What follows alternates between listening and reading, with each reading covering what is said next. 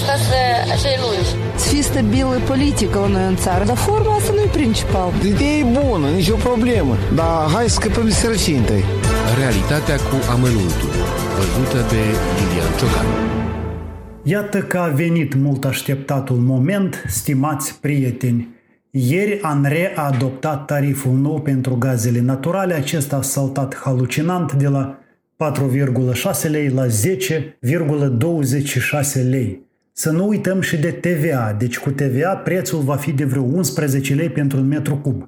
Mă așteptam să avem un preț de 8 sau 9 lei, dar cel de 10,26 m-a cam luat prin surprindere. O fi Andrei un apărător al intereselor consumatorilor, cum cred unii, dar mai adevărat e că Andrei e mereu între interesul consumatorului și interesul furnizorului. Ba chiar se uită spre guvernare. Acum Andrei a acceptat ce i s-a propus. Mai departe, ce face consumatorul din Republica Moldova? Cu acest tarif uriaș. Păi urmează guvernul să acorde compensații pentru familiile sărace și în funcție de volumul de gaze consumat. De cum ne-a năucit Andrei cu noul tarif, a venit cu explicații la TVR Moldova Dan Perciun, președintele Comisiei Parlamentare pentru Protecție Socială.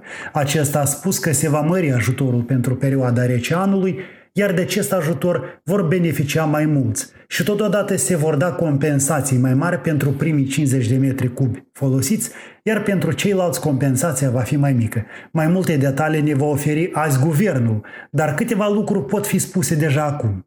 Va fi greu și va fi greu și pentru familiile care nu pot fi considerate nevoiașe.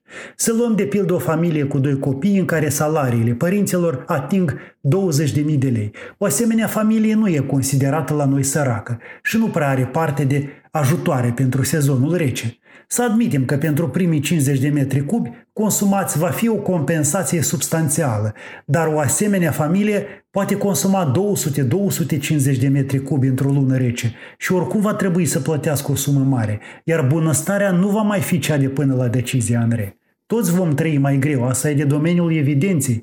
Nu vorbesc acum despre cât de justificat e noul tarif, dar moldovenii nu au salariile europenilor și va fi mai complicat. Dan Perciun a mai spus că deocamdată în această iarnă autoritățile nu vor avea timpul necesar ca să afle starea materială concretă a fiecărei familii, dar că la anul informațiile necesare vor fi adunate. Sper să le reușească măcar la anul, dar ajutate ar trebui nu doar familiile sărace, ci și acele care, nefiind sărace, nu sunt nici foarte bogate. Asta mi se pare de domeniul evidenței, asta dacă nu vrem să adâncim și mai mult sărăcia.